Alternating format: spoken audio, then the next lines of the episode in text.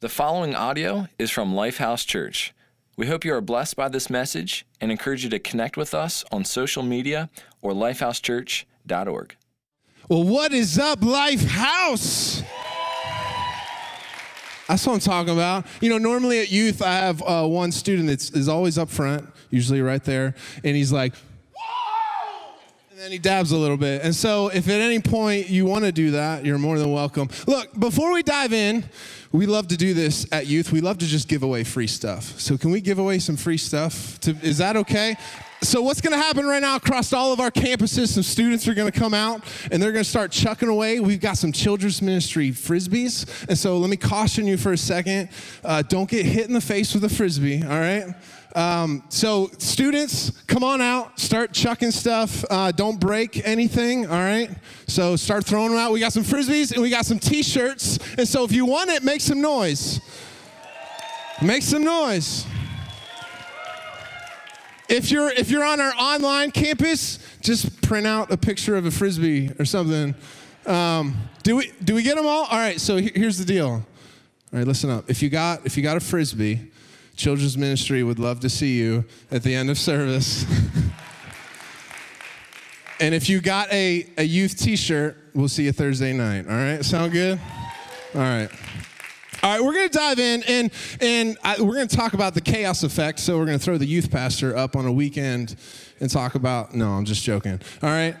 We're going to talk about the snowball effect, or if you want to get super spiritual about it, we're going to talk about the floodgate effect. All right, snowball, floodgate. So it's this this idea and this concept, right? We all know it. The snowball effect. If you take a little tiny snowball and you roll it down a steep hill, it just accumulates and it accumulates until it's massive. Or you've got a picture of a floodgate, right? And maybe you've got a tiny little hole and it's leaking through, and then it cracks, and the immense pressure eventually it's going to burst open and this floodgate's going to going to pour out. And so let me ask you something today, all right? What's snowballing in your life? Think about it, all right? What's snowballing in your life? And here's the thing whether good or bad, what's snowballing? And so let me ask you this. So, what are the things in your life that you know I should probably do this? And it'll help me in the long run, right? Or what are the things you're like, I know I really should stop doing this because it's gonna hurt me really bad later on down the road. The truth is, we all have these things in our life. And so here's what I want to talk about today. And here's the purpose that we have the snowball effect, the floodgate effect is simply this I believe it's because of these things in our lives, mostly the bad ones, that causes us to view prayer like a slot machine. It causes us to view prayer like a lucky charm something that we're just like ah right you you have your anyone have game day socks you're like literally you take yourself back to the school years all you old people out there right i like to think of myself as old at 30 and the students even the students are nice to me. They're like, You're not that old, Corey. But I'm like, I feel old at 30. But you have like your game day socks and you have your like, Oh, help me, Jesus prayers, right? That's what we have. And so, students, let me, let me call you out for a second. If it hasn't already, school's coming. Gonna, we're going to say it as much as we possibly can. School is coming, right? And so I want you to picture this. And parents, you can give your student a hard time all you want, but you've been there too. I know you have. All right? It's test day, okay? The worst day. And the teacher's getting ready to pass you the test, right? Mine, it was like Scantron. Do we still have Scantrons? I don't know. But it's like your teacher's getting ready to pass you the test and literally hands it to you, and you're like, Dear Jesus, please, please, if you love me, right? And we do this too. We cover we cover our face because we're like, no one needs to see that I'm praying. And your friend Jim's like, "What's up, Corey?" And you're like, "I just I have a migraine. It hurts really bad." And you're like, "Dear Jesus, please let me pass this test." And then all of a sudden, you're taking your test, and you notice down your scantron it's all C, and you're like, "This can't be right." And so Jesus is like, bro, I'm going to pretend like I didn't hear that prayer. Uh, because if you didn't know this, you only get a certain amount of Jesus take the wheel moments in your life. And he's like, I don't know if you want this to be one of them, because there might be something later on down the road where you need a better one, all right? And so he's like, I'm going to pretend I didn't hear that. All right? And then we all know why we do this. This is why we do this. I believe it. We pray, Jesus, please, you're my lucky charm, help me win. Because then when we fail the test, because the truth is, you didn't spend an ounce of time studying, like zero. It's all on Jesus at that point. You're like, thanks, Jesus. Right? Students, don't do that, all right? Don't do that. But here's the problem with that. So, the truth is, this is how we treat prayer. But here's the problem that when we actually need it, it lacks all confidence. Like when you're in a situation and you're desperate and you actually need prayer and you need to believe in the power of prayer, your prayers lack all confidence. To the point where I don't even know if we actually fully believe prayer. I don't know if we fully understand how prayer actually works. And here's the other truth prayer can be super confusing, right? Like, try explaining to your non Christian friend what prayer is, especially when you get a response back from God. And they're probably like, ah, you mean to tell me like there's this voice in your head? What's going on here? Because they'd probably be like, I'm not convinced that's God, man. Like, right? And so it lacks all confidence. But I don't know about you, I am thankful that God places kingdom principles in kingdom parables. And so we're going to be in the book of Luke, and we're going to be in chapter 18. If you want to get out your phone, get out your Bible, whatever you got. But let me set up a little bit what's going on here. And so Jesus, when he started preaching, when he started teaching, he started out just being, look, I'm just going to like throw truth out there, like just truth right in your face. And so what happened is the religious leaders of the time, like literally, I feel like made it their goal to just confuse people. And like, ah, no, like that can't be what it is. And so Jesus kind of changed his tactic a little bit. And he's like, all right, here's what I'm gonna do. I'm gonna make this meaningful for you. I'm gonna tell you a story. That's what a parable is. I'm gonna tell you a story that teaches you something about the kingdom of God. And so let me change my approach here so you can understand it and you can hear me. And so here we are in Luke 18. And so obviously, Luke, written by Luke, most likely an apostle of of Paul. And so Luke was a physician, he's a doctor. All right? And so, no doubt, Luke understands what it's like to be in desperate situations. He's seen people that are hurting and in desperate need. He's, he's experienced loss and he's seen it unfold in people's lives. And so he knows what it looks like. And so what he actually does is he has these interviews that he has with people that have been there present with Jesus and heard his teachings, and he writes them all down in Luke here. And so here we have the parable of the persistent widow. And Jesus has just finished preaching about what the world is going to be like at the end of times. And this is a terrible, scary time where, where people are confused and they're even wondering is God even out there? Is God even listening? And he tells this story that causes people to say, It's like I've never prayed before in my life. So we're going to start out. Luke 18, verse 1, it says this Then Jesus told his disciples a parable to show them that they should always pray and not give up. Simple translation here. Look, prayer is a little act of faith that over and over and over again can have a tremendous impact generationally. Right? And so the first point tonight already get a first point, all right? It's pretty impressive, I know. So, your first point tonight is simply this How can you pray and not give up? Write it down, right? Write it down. If you're like me, it's just, it'll disappear if you don't write it down. It's this pray big.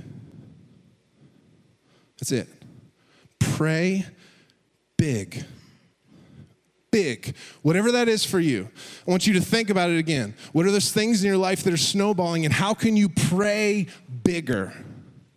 We're going to continue the story here.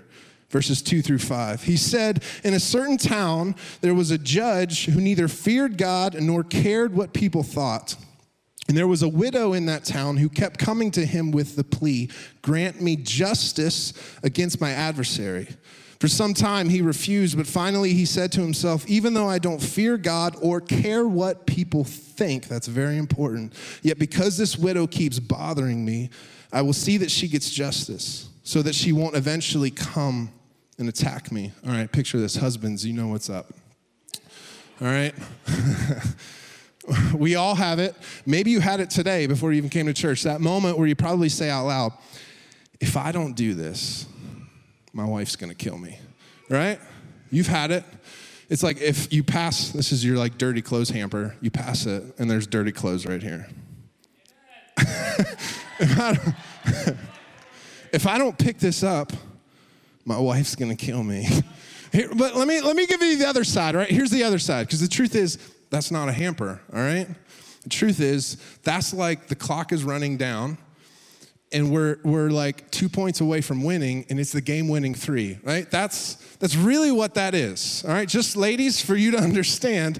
And then when we miss, we miss a lot, all right? We're not that good. Um, when we miss, that's like a memorial of like, look, when I see that, I'm like, keep practicing, Corey. Keep going. you can do better than that. That's what that is. That's all it is, all right? So now you know, but guys, just throw it in the hamper, all right? It's our fault. We don't listen the first, the second, or the third time. All right, back to the story. Sorry, that's my little rant. But that this is what it's like, right? We have this, we have this widow, we have this unjust judge. And she's just going to the request, like, put your clothes in a hamper. put your, like, this is what it is. And so we can learn a lot from this. And so, just like the belief in prayer can snowball or open the floodgate of God's movement in your life, the truth is, sin can snowball until it completely ruins you. Right? Eventually, that snowball is going to get so big that it's going to crush you. So here's the thing in the midst of struggling and in the midst of pain, the greatest destroyer of prayer is the lie that no one's listening. It will destroy your relationship with God. Because we have to ask this what is prayer? What is prayer? At its most simplistic form, prayer is a conversation with God. How come that's the first thing to go out the window when we're hurting and we're in need? Prayer is a conversation. If the enemy wants to destroy your relationship with God, he's going to sever the landline of communication that you have between God. That's the first thing that he's going to do in your life. Think about it in, in, in, the context of your own relationships, in your own marriage. If you want to ruin your marriage, just stop talking. I guarantee it'll happen. And this is what the enemy wants to do in our life. He wants to utterly destroy your relationship and your communication with God. And here's the truth we get caught in this lie that somehow we can get out of sin ourselves that somehow we can stop the floodgate of sin in our lives in our own strength. And in our desperate need, we're thinking, I'm gonna wiggle my way out of sin and I'm gonna get out of this hole that I've dug myself. The truth is, you're not. I want you to hear me. You are no match for sin. We need to hear that more often. You are no match for sin on your own but God. God put himself in the story. God saw our problem, that is sin, and he said, You know what? I see the enemy is trying to cut the landline, but God's like, I got more bars in all places, son, right? the enemy's behind, all right? He, he's, he's trying to cut your landline. We've moved on right? I've got more bars in all places, and I've sent my son, and his name is Jesus Christ, and he's gonna come to this earth and he's gonna live a perfect life, and he's gonna be the example that you need. But he came for a mission because he came to die on the cross, and there, hung on a cross, he became your sin. So much so that his own heavenly father had to turn his eyes away from him something he's never done to you. And there he hung and he died with your sin, with my sin. But he didn't stay that way. He came back to life, proving he is the only answer. You are no match for sin, but God within you is the only answer. And so Jesus came back. He proved his power over sin and over death. And when he went back to be with his heavenly Father, he sent his Holy Spirit. He said, Look, this Holy Spirit's to be so much greater than I ever was because I lived with you. This person will live within you. And so God's Holy Spirit comes and meets your invisible spirit. And it's the Spirit and the presence of God within you, the same power that rose Christ back from the dead, utterly destroys the snowballing of sin in your life. So it is God within us. This, this should change everything. This literally should radically shape and change how we view prayer. Because no longer is it like just us, like the widowed, like throwing up like prayers and pleas to an unjust judge who is far away. No, the Holy Spirit within you means that God is present with you. He's here. He's closer than he ever possibly could be, and he hears you. So, Jesus is our access to God in prayer. Jesus is the answer to every single prayer you could possibly pray. Jesus is more than enough for you. Now we can pray confidently. Understanding that it's because of His Spirit and His presence within us that we pray confidently, knowing that God desires to respond. Here's the truth just like a parent desires to respond to the need of its children right? Filtering out the selfish wants and the selfish desires and trying to teach lessons about those selfish desires along the way, he wants to respond. So, how can we pray confidently? Your second point today to pray big, pray with tenacity. The widow in this story symbolizes tenacious prayers because she keeps coming back. She's persistent. And she's like, I don't care what you think. I need justice. And I'm going to keep coming back with so much passion and so much conviction that I'm actually going to cause the judge to kind of fear for his life, right? Picture this. You may, who has like a grandma that's like this? I like to picture like this, this old lady, this widow who's just pushing around this like big judge. You maybe have a grandma that's like, mom and dad, I had to like, I had to mow grandma's grass today because I literally thought she was gonna beat me up. Uh, that's the widow. Like, that's how I love to picture this.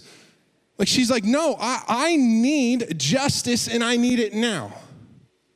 And this is Jesus' story about what prayer should look like. And so pray tenaciously. And so you have to ask yourself this if an unjustful judge eventually grants this widow her request, how much more does a loving father desperately long to hear his children and respond? This is the parallel in this story that we should pray and seek justice and grace from God with the same tenacity that this widow does. But the unjust judge is not God. God is a loving heavenly Father who desires to respond quickly and to hear you.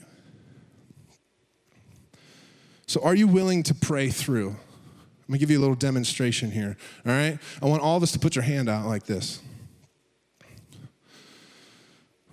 So, this is where you are, and this is where you want to be. So, what's the easiest thing to do? Right?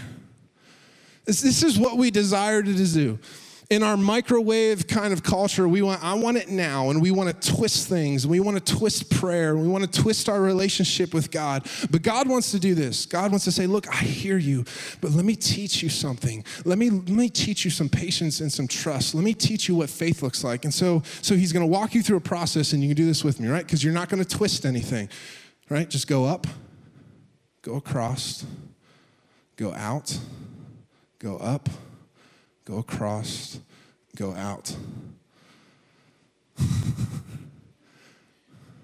You'll get it later, I promise. You didn't twist anything, right? Like you, God wants to walk you through this process. And I guarantee you, suddenly this is going to click. And then all of a sudden, when you get to the other side and you allowed God to work his process in your life, God, I trust you. God, I'm going to keep praying. I'm going to keep coming to you for your crest. And all of a sudden, when you're on the other side and he's brought breakthrough, when he's opened up the floodgate of blessing in your life, you're going to stand amazed saying, Only God could have done this. Only God. You know, I'm not going to spend a lot of time, but I have my own personal journey with prayer. And three years ago, a little bit more than that now, I lost my dad. He was on a mission trip and it was an accident and he passed away. And I can be completely honest with you and say, I was so angry at God to the point where I just, I wasn't even sure where my faith was. I was so angry that God could take something like that away from me. But for some reason, I kept going to God with my anger. And my prayers, honestly, probably sounded even worse than this widow. Because my prayers to God were literally, How could you do this? I thought you loved me, and in my anger, I just threw it at God. But can I tell you something? God is bigger than my anger. It's just the honest truth. And without going into a ton of detail, I'm more than willing to talk to you about it later if you want to catch me. But God gave me a dream one night. I am not a dreamer. I don't remember dreams at all. But He gave me a dream one night that had to do with my dad and my son. And I woke up that morning and I have never dealt with anger towards my dad's death to this day. And it's only because of God that He worked the process. And somehow, not in my wisdom, trust me, I kept going to God in my anger, crying out to Him. But yet, He's bigger than my anger, and He brought relief. See, God wants to honor your desperate, endless, crying out prayers because those kind of prayers honor God. And so, in your state of brokenness, wherever you are, keep praying. Keep praying. Allow God to work his process and be amazed by where he takes you. See, our problem with prayer isn't God. The truth is, our problem with prayer is our own persistence and our own faith. The story continues, Luke 18, 7 through 8. And will not God bring about justice for his chosen ones who cry out to him day and night? Will he keep putting them off? I tell you, he will see that they get justice and quickly. Here's the warning. However, when the Son of Man comes, will he find faith on earth? I searched a lot for this next word, and the one that I wanted to use that I felt really worked and was appropriate. And so the last point today is this to pray big, pray with enthusiasm. Maybe let me push a little bit. If your prayer life is boring, maybe you're not praying big. I truly believe that a life of prayer should never be boring. It should never lack faith. It should never be something that we're like, oh, I have to pray. Like, that is not, that should not and should never be prayer. Because I think when prayer becomes that, we need to check ourselves and be like, I'm not praying big enough. I don't know if I fully understand who I'm praying to. So let me let me check myself before I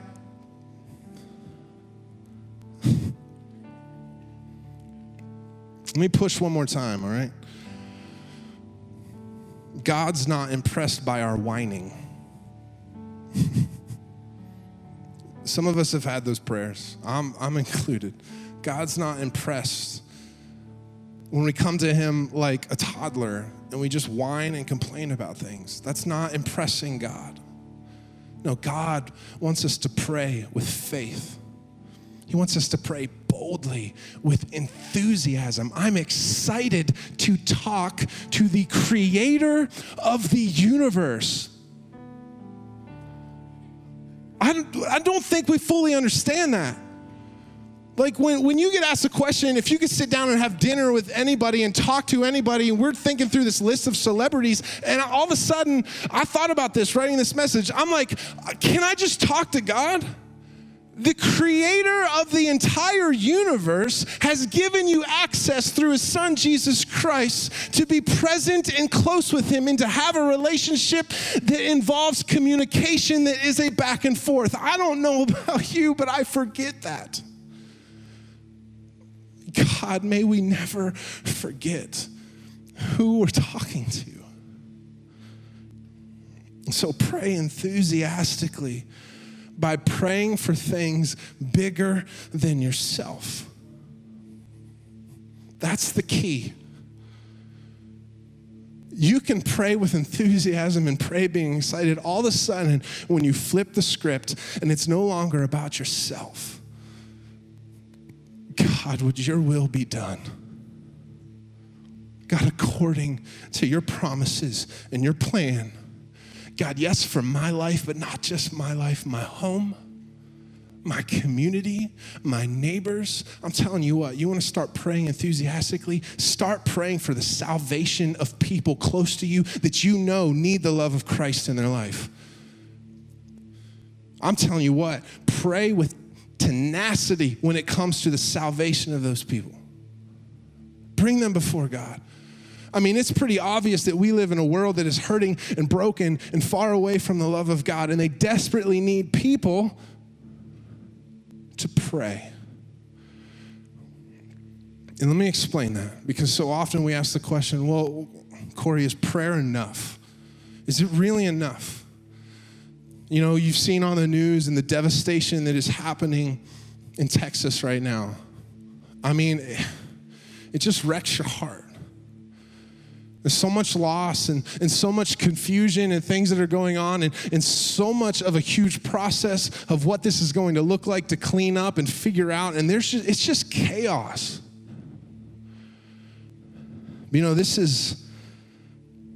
This is what Reverend Franklin Graham had to say about what is going on. And they're there. He's the president of Samaritan's Purse, and he, and he said this There is endless praise for prayers being answered here in Houston prayers of water lines dropping suddenly when it was just about to enter a home, prayers of safety that have been answered for so many, and prayers of comfort and hope being given to displaced families and those in need. Keep praying. Hashtag pray for Houston. Hashtag pray for Texas. Is it enough? Can I tell you this? I'm not saying that we need to be people of no action, but prayer should always be our first response because of who we're praying to. It's as simple as that. Do we actually believe that we're praying to the God who can provide? Who reigns over all, who, who knows every situation, knows every problem, who knows the answer and the solution, that's who we're praying to. And so, God, I'm gonna pray confidently with boldness and tenacity and with enthusiasm. Pray world changing prayers. You know, Peter and John, we find in Acts 4:31, they've just been released from prison and they get together with some of their close friends and they begin to pray. And here's what scripture tells us in Acts 4:31. After they prayed, the place where they were meeting was shaken, and they were all filled with the Holy Spirit and spoke the word of God boldly. The place was shaken. God wants to shake your life. And here's the reason why because when He shakes it, everything that isn't of Him falls away. God's unshakable, He cannot be moved. And He wants to shake your life in such a way that all of a sudden, all the things fall off that aren't Him. And then what remains that is Him, He wants to fill with His Holy Spirit and fill you and empower you through a life of prayer. So you're strengthened and empowered through prayer. And so no longer do we just sit and pray and then sit. No, you pray and then you act. You pray and then you go. Can, can I ask you this? Are you struggling financially? Pray and then give back to God. Are you struggling relationally? pray and then love like Jesus loved people? Are you struggling emotionally? Pray and then renew your mind. Are you struggling physically? Pray and then trust in His promises for your life. Prayer is not waiting for a response from God, prayer is active, and it's a way of life. So imagine for a second that we lived in a world where we believed in the power of prayer, truly believed who we were communicating with, and we prayed big, tenacious, enthusiastic prayers that could change this world. So, in response today, I simply want to ask you what commitment do you need to make? What changes do you need to make in your life that that becomes the case? God, my prayer life is boring. Pray big. Ah, man, like I find almost, I'm only praying about myself. Pray for other people. Make the change that you need to make. And so, what I want us to do is, I want us to actually operate in it right now. I'm going to ask you, just take a moment. Take a moment to just pray. Across this place, all of us have a conversation with God. Could we pray right now? Thank you for listening to audio from Lifehouse Church, located in Hagerstown, Maryland. We believe that through Christ, life change happens here. So we invite you to connect with us further by visiting lifehousechurch.org.